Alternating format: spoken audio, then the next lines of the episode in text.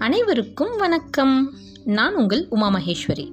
உதன்யாஸ் podcast மூலிமா உங்களை சந்திக்கிறதுல மிக்க மகிழ்ச்சி. நம்ம கேட்டுட்ருக்கிறது இருக்கிறது சித்தர் திரு பாலகுமாரன் அவர்கள் எழுதிய உடையார் நாவல். கடந்த ஐம்பத்தி ஒன்பதாவது எபிசோடில் நம்ம பார்த்த விஷயம் பிரம்மராயருக்கும் ராஜராஜ தேவருக்கும் நடுவில் நடக்கிற கான்வர்சேஷன் இன்ஃபேக்ட் ராஜராஜ தேவர் நல்லா பிரம்மராயரை பார்த்து கேலி கிண்டல் பண்ணுறாரு அதாவது உங்கள் பையன் பதவிக்கு வந்தால் உங்கள் பதவி போயிடுமோ? அப்படின்னு நீங்கள் பயப்படுறீங்க அப்படின்னு. ஸோ ரொம்ப கேஷுவல் கான்வர்சேஷன்ஸ் தான் நடந்துகிட்ருக்கு அது முடிச்சு அப்படியே அந்த சீன் வந்து மூவ் ஆகி ஒரு லட்சம் பேர் போகிற அந்த ஊர்வலத்தில் முதல்ல போகிற அந்த ஆயிரத்தி ஐநூறு பேர் அந்த கும்பலில் இருக்கிற குணசீலனை பற்றி நம்மளோட ஃபோக்கஸ் போகுது கதையில். குணசீலன் யார்? அவன் வந்து எங்கேருந்து வந்திருக்கான்? என்ன பண்ணுறான் இப்படின்றத நம்ம பார்த்துட்ருக்கோம். ஸோ கடைசியாக பார்த்தீங்கன்னா ராஜேந்திர சோழன் குணசீலன் இவங்க ரெண்டு பேரும் பேசிக்கிறத தான் நம்ம பார்க்குறோம். வாங்க இனி இந்த அத்தியாயத்தில் என்ன நடக்குதுன்னு பார்க்கலாம். அத்தியாயம் அறுபது. தஞ்சாவூர் மக்களின் சிரிப்பை எல்லலை குணசீலன் முதல் முதலாக அனுபவித்தான். கூர்மையாய் கேலி செய்ய பாண்டியர்களுக்கு தெரியாது பழக்கமில்லை. ஆனால் சோழ வீரர்கள் வாய் திறந்தால் கேலிதான் பொங்கி வழிகிறது. அது குணசீலனை வருத்தப்படுத்தியது. கொள்ளிடக்கரையில் நிற்கும் பொழுது குணசீலன் அந்த கேலி வார்த்தைகளைத்தான் ஞாபகம் வைத்து கொண்டான். தஞ்சை என்று சொன்னதும் அந்த மக்களின் அலட்சியம்தான் ஞாபகம் வந்தது. அடர்ந்த காட்டில் கடும் இருட்டில் நாங்கள் எல்லாம் உட்கார்ந்திருந்தோம். ஒரு சோழ வீரன் ஆரம்பித்தான். என்ன அதற்கு? இன்னொரு சோழ வீரன் கேட்டான். அப்போது புலி வந்து விட்டது ஐயோ என்ன செய்தீர்கள்? பரன் ஏறி தப்பித்து விட்டோம். இவன் மட்டும் தரையில் படுத்தவன் படுத்துக்கொண்டே இருந்தான். ஒரு சோழ வீரன் குணசீலனை காண்பித்தான். ஏன்? புலி இவனை ஏதும் செய்யவில்லையா? இவன் பரனில் ஏறவில்லையா? இல்லை இல்லை. இவன் இடுப்பில் இருக்கிற கோமணத்தையும் அவிழ்த்து அக்குளில் வைத்துக்கொண்டு படுத்ததனால் புலி எதுவும் செய்யவில்லை. அட அது எப்படி ஐயா? புலிக்கு இருட்டில் கண் தெரியுமே? இல்லை இல்லை. இவன் நிறத்திற்கு இருட்டு மிகவும் ஒத்துப்போகும். இருட்டோடு இருட்டாக இவன் கலந்ததனால் புலிக்கு கூட கண் தெரியாமல் வெறுமே தரையோடு தரையாக கிடந்தான் என்றான் அவன். சோழ வீரர்கள் வாய் விட்டு சிரித்தார்கள். புலிக்கு மோப்ப சக்தி உண்டே அது வைத்து கண்டுபிடிக்காதா? இன்னொருவன் கேட்டான். ஆமாம் புலி முகர்ந்து பார்த்து இவனுக்கு அருகே வந்தது. பிறகு அடித்து கொன்றிருக்குமே?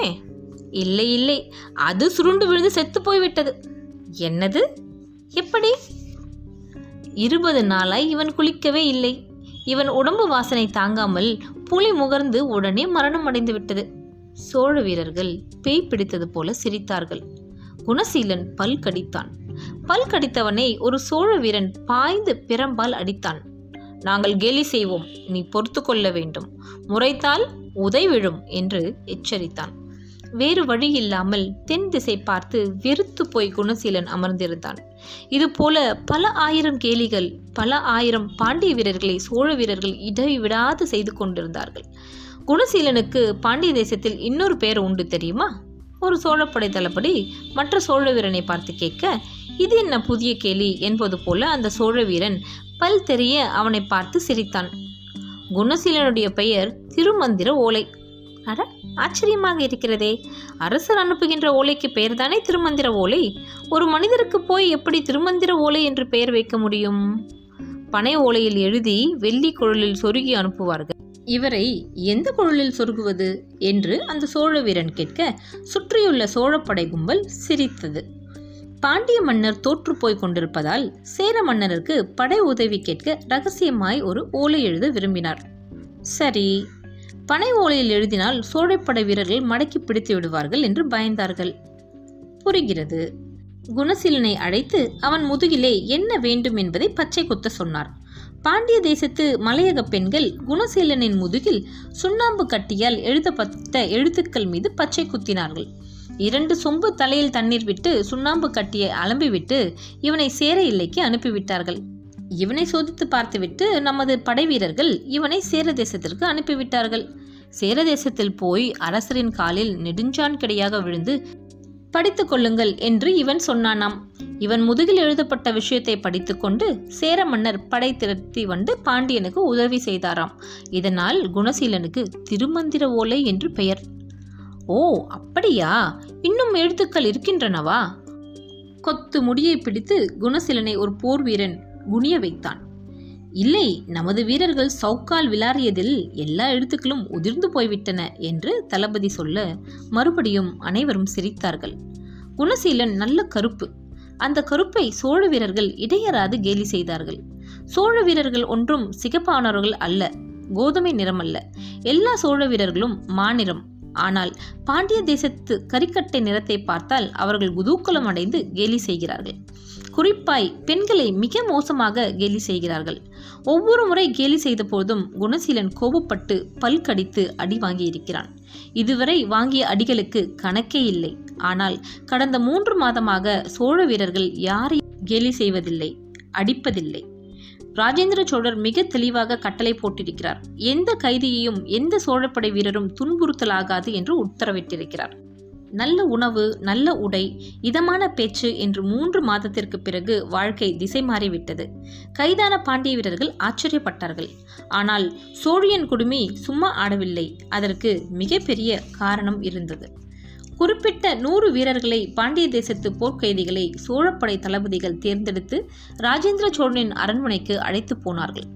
திருவற்றியூரில் கடற்கரை பக்கம் மிகப்பெரிய சவுக்கு வேலி போட்டு அதற்குள்ளே பாண்டிய வீரர்களை அடைத்து வைத்திருந்தார்கள். சதுரம் சதுரமாக வேலிகளை கட்டியிருந்தார்கள். உணவுக்காக ஒரு சதுரம் உறங்குவதற்காக ஒரு சதுரம் என்று பிரித்திருந்தார்கள். மூன்று பக்கமும் மணலில் நட்டு நான்காவது பக்கம் பெரிய பனைகளை நெருக்கமாக கடலில் நட்டிருந்தார்கள். அந்த பனைகளை தாண்டி மறுபக்கம் போவது கடினம். அதே சமயம் பனைகளுக்கு இடையே நீர் வந்து கடற்கரையை நனைக்கும். இயற்கை உபாதைகளை அந்த நீரில் அமர்ந்து தீர்த்து கழுவிக்கொள்ள வேண்டும். பிறகு கரையேறி வேறொரு வேலியின் வழியாக நுழைந்து மந்தார இலைகளை எடுத்துக்கொண்டு அவர்கள் போடுகின்ற உணவை வாங்கிக் கொள்ள வேண்டும். பிறகு இன்னொரு வேலியின் பக்கமாக போய் அங்கு போடப்பட்டிருக்கும் மிகப்பெரிய கூரையின் கீழ் உட்கார்ந்து கொண்டு உணவு உண்ண வேண்டும். கடற்கரையிலிருந்து அரண்மனைக்கு போகவும் ஒரு வேலி இருந்தது. அந்த வேலியின் ஊடே அரண்மனைக்கு அழைத்து போனார்கள். ராஜேந்திரருக்கு குணசீலனை தெரியும். போர் நடந்த அன்று கோட்டை கதவை திறந்துவிட்டது குணசீலன் தான் என்பதை ஞாபகம் வைத்திருந்தார். எதற்காக கோட்டை கதவை திறந்து வைத்தாய்? என்று ராஜேந்திரன் அதட்டி கேட்டார். இதற்கு மேலும் தாக்கு பிடிக்க முடியாது என்று தெரிந்ததால் தான் கோட்டை கதவை திறந்து வைத்தேன் என்றான் அவன். இதற்கு மேல் கோட்டை கதவை திறக்காமல் இருந்திருந்தால் என்ன ஆகியிருக்கும்? கோட்டைக்குள் இருந்த அரண்மனை மீது நீங்கள் தீப்பந்தங்கள் வீச ஆரம்பித்து விட்டீர்கள். அரண்மனைக்குள் பெண்டுகளும் குழந்தைகளும் இருந்தார்கள். குறிப்பாக இருநூற்று சொச்சம் குழந்தைகள் அலறியபடி இருந்தார்கள். அவர்கள் மீது தீக்கங்குகள் விழுந்தன. எனவேதான் கோட்டை கதவை திறந்து விட்டேன் என்றான் அவன். குழந்தைகள் மீது அத்தனை பாசமா? இது பாசத்தினால் நான் திறக்கவில்லை பிறகு? அடுத்த தலைமுறையாவது சோழர்களை பழி வாங்காதா? அதற்கு அவர்கள் உயிரோடு இருக்க வேண்டுமே. இப்பொழுதே தீக்கங்கல்கள் பட்டு இறந்து போனால் பழி வாங்கவே முடியாதே. நம்மால் தான் சோழர்களை எதிர்க்க முடியவில்லை. இவர்களாவது எதிர்க்கட்டும் என்று கோட்டை கதவை திறந்து வைத்தேன். அவர்கள் வாழ்வதற்காகவே நான் சரணடைந்தேன் என்றான். சுற்றியுள்ள தளபதிகள் திகைத்து போனார்கள். ராஜேந்திர சோழன் ஊடுருவி குணசீலனை பார்த்தார். நீ படைத்தளபதியா இல்லை வெறும் படை வீரன். வேண்டுமானால் முதன்மையான வீரன் என்று சொல்லிக் கொள்ளலாம். எத்தனை வருடமாக படையில் இருக்கிறாய்? நினைவு திறந்த நாளிலிருந்தே நான் பாண்டிய படையில் இருக்கிறேன். பதினோரு வயதில் வேல் கம்பு கொடுத்து என் தாயார் கிராமத்திலிருந்து என்னை மதுரை நகருக்கு அனுப்பி வைத்தாள். அன்றிலிருந்து இதோ இந்த முப்பத்தி மூன்று வயது வரை நான் படை வீரன்தான் என்றான் அவன். எத்தனை போர்களில் நீ பங்கெடுத்து கொண்டிருப்பாய்? கேட்டார் ராஜேந்திரன். கணக்கு வைத்துக் கொள்ளவில்லை. வருடா வருடம் இரண்டு மூன்று முறை போர் வரும். எந்த போரிலும் நீ காயமடைந்தது இல்லையா? பல வெட்டுக்கள் உடம்பில் இருக்கின்றன. ஒரு ஈட்டி குத்து இடது தொழில் இருக்கிறது. எல்லாம் பச்சிலையால் ஆறிவிட்டன. நீ ஜெயித்த போர் எது? எதுவும் இல்லை அங்கங்கே கலவரங்கள் செய்து சோழ மக்களை அச்சமூட்டியிருக்கிறோமே தவிர போர் என்று உள்ளுக்குள் வந்து நாங்கள் கொடி பறக்கவிட்டதே இல்லை என்றான் அவன். நல்லது. உங்களை சோழப்படை வீரர்கள் எப்படி நடத்துகிறார்கள்? குணசீலன் அதற்கு பதில் சொல்லாமல் இருந்தான். சொல். சோழப்படை வீரர்கள் உங்களை போன்றவரை எப்படி நடத்துகிறார்கள்? மறுபடியும் குணசீலன் பதில் பேசாது முகம் திருப்பிக் கொண்டான். அவன் கண்களிலிருந்து கண்ணீர் வந்தது. ராஜேந்திர சோழர் சிம்மாசனம் விட்டு எழுந்தார். அவனுக்கு அருகே வந்தார். அவன் தோளில் கை வைத்தார். ஏன் கண் கலங்குகிறீர்கள்? உங்களை அடித்து இம்சை செய்கிறார்களா? என்று லேசாய் தோலை ஒழுக்கி கேட்டார். இல்லை என்று அவன் தலையசைத்தான். உணவு தர மறுக்கிறார்களா? பட்டினி போடுகிறார்களா? கேட்டார் ராஜேந்திரன். இல்லை நல்ல உணவு கிடைக்கிறது. கேலியும் குத்தலும் அதிகமாக இருக்கிறதா? சில சமயம் செய்கிறார்கள் ஆனால் அதில் வருத்தம் அடைவதில்லை என்றான் குணசீலன். பிறகு ஏன் கண்களில் கண்ணீர்? எதற்காக அழுகிறீர்கள்? என்னை சோழ வீரர்கள் கைதியாகத்தான் நடத்துகிறார்கள். நான் சுதந்திரன் இல்லை. சவுக்கு வேலிக்குள் அடைக்கப்பட்ட ஒரு மிருகம். நான் வைஷ்ணவன். துளசி வளர்த்து தினமும் துளசியால் எம்பெருமானுக்கு பூஜை செய்கிறவன். நாராயண கவசம் படிப்பவன். ஆனால் கைதான தினத்திலிருந்து இதை செய்ய முடிவதில்லை. சோழ தேசத்தில் என்னால் துளசியே பார்க்க முடியவில்லை. ஒரு கைதிக்கு பூஜை எதற்கு என்றுதான் எனக்கும் தோன்றுகிறது. எனவே கேட்கவில்லை. பூஜை செய்யாத நாட்களெல்லாம் இப்படி கைதியாக இருக்கிறேனே என்கின்ற துக்கம்தான் அதிகமாக இருக்கிறது என்றான் அவன். ராஜேந்திர சோழர் சரக்கென்று பின்வாங்கி துடித்துப் போவதை குணசீலன் உணர்ந்தான். இதை சொல்லியிருக்கலாமே? யார் படைத்தளபதி இங்கே? கைதிகளின் காவலர்கள் யார்? இவர் இப்படி ஆசைப்படுகிறார் என்பது உங்களுக்கு ஏன் தெரியவில்லை? குணசீலனுக்கும் குணசீலனை போன்றவர்களுக்கும் வழிபாடு செய்வதற்கு முழு உரிமை உண்டு. வீரனே எல்லோரையும் விடுவிக்க முடியாது. எனவே நீங்கள் ஒரு பத்து பாண்டிய வீரர்களை அழைத்து கொண்டு போய் துளசி எங்கிருக்கிறது என்று தேடி வேரோடு பறித்து கொண்டு வந்து இங்கு நல்லதொரு இடத்திலே பதியம் போட்டு அவைகள் வளரத் துவங்கியதும் இதே திருவற்றியூர் உள்ள பெருமான் கோவிலுக்கு போய் பூஜைகள் செய்யுங்கள். இதற்கான உரிமையை உங்களுக்கு நான் தருகிறேன். நீங்கள் துளசி செடியை தேடி போய் வரலாம் என்று ராஜேந்திர சோழன் தோல் தொட்டு குணசீலனை திருப்பி அனுப்பினார். குணசீலன் பத்து வீரர்களை தேர்ந்தெடுக்கின்ற முயற்சிக்கிற பொழுது நான் நீ என்று பாண்டிய வீரர்கள் கை தூக்கினார்கள். அதில் நல்லவர்களாக ஐந்து பேர்களையும் தப்பிக்கும் ஆத்திரமுள்ளவர்களாக ஐந்து பேர்களையும் குணசீலன் தேர்ந்தெடுத்தான். பதினோரு பேரும் திருவற்றியூர் சுற்றியுள்ள பகுதிகளில் துளசி செடிகளை தேடினார்கள். வைணவர்களை சந்தித்து மதுரை படை வீரர்கள் கைதிகளாக இருக்கிறோம். துளசி எங்கிருக்கும்? நாமக்கட்டி எங்கிருக்கும்? என்றெல்லாம் விசாரித்தார்கள். வைணவர்கள் ஒரு பெட்டி நிறைய நாம கட்டி கொடுத்தார்கள். இறுகிய செம்மண் குழம்பு கொடுத்தார்கள். துளசி வனத்திற்கு அவர்களை அழைத்து போய் கன்றுகள் கொடுத்தார்கள்.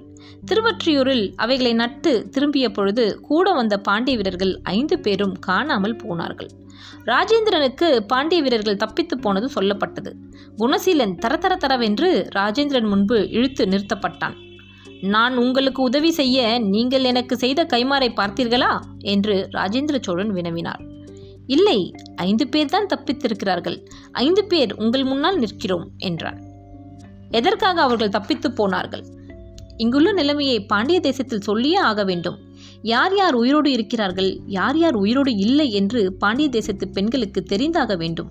புருஷன் இறந்த பிறகும் தன் புருஷன் இறக்கவில்லை என்ற நினைப்போடு இருக்கின்ற பெண்மணிக்கு அவள் புருஷன் இறந்தது தெரிய வேண்டும். தன் புருஷன் இறந்து விட்டாரோ என்று பதைப்பதைத்து தினமும் உணவு உண்ணாமல் நோன்பு நோற்று ஒடுங்கி கிடக்கிற பெண்ணுக்கு மனம் தேற்றி உன் புருஷன் உயிரோடு இருக்கிறான் கவலைப்பட வேண்டாம் என்று சொல்ல வேண்டும். தாய்க்கு மகனை பற்றிய செய்தியும் தங்கைக்கு அண்ணனை பற்றிய செய்தியும் சொல்ல வேண்டும். எனவே நான் வேண்டுமென்றே தப்பித்து போகும் ஆவலுள்ள ஐந்து பேரையும் தப்பித்து போக ஆவலில்லாத ஐந்து பேரையும் தேர்ந்தெடுத்தேன். ஆவலுள்ளவர்கள் தப்பித்து போனார்கள் அவ்வளவே என்றான் குணசீலன். மறுபடியும் ராஜேந்திர சோழர் வாயடைத்து போனார். சரி போய் வாருங்கள். உங்கள் பூஜைக்கு எந்த குந்தகமும் வராது என்று மறுபடியும் சொன்னார். தப்பித்து போக விருப்பமில்லாத அந்த ஐந்து வீரர்கள் பெரிய நந்தவனம் அமைத்து துளசி செடிகள் வளர்த்து நந்தவனத்துக்கு நடுவே மண்ணால் செய்த நாராயணன் சிலை அமைத்து சங்கும் சக்கரமும் எழுதினார்கள். ஒரு நாள் குந்தவை பிராட்டியும் அந்த பூஜையில் கலந்து கொண்டார். பாண்டிய வீரர்களோடு சரிசமமாக அமர்ந்து பேசினார். இத்தோடு இந்த அறுபதாவது அத்தியாயம் முடிவுறுகிறது. அறுபதாவது அத்தியாயம் மட்டுமல்ல உடையார் முதல் பாகம் முற்று பெறுகிறது அதாவது முதல் புக்கு இங்கே முடிவடையுது. இந்த எபிசோடில் குணசீலன் ஒரு கைதியாக இருந்து அவன் படுற கஷ்டத்தெல்லாம் நம்ம பார்க்குறோம் கைதிகள்னாலே கேவலமாக தான் ட்ரீட் பண்ணுவாங்க. அப்படின்னு நினைக்கும் பொழுது ராஜேந்திர சோழர் எவ்வளவு மரியாதை கொடுக்குறார் அப்படிங்கிறதையும் நம்ம பார்க்குறோம் உண்மையாகவே குணசீலனுடைய தைரியத்தை நம்ம பாராட்டி தான் ஆக வேண்டும்.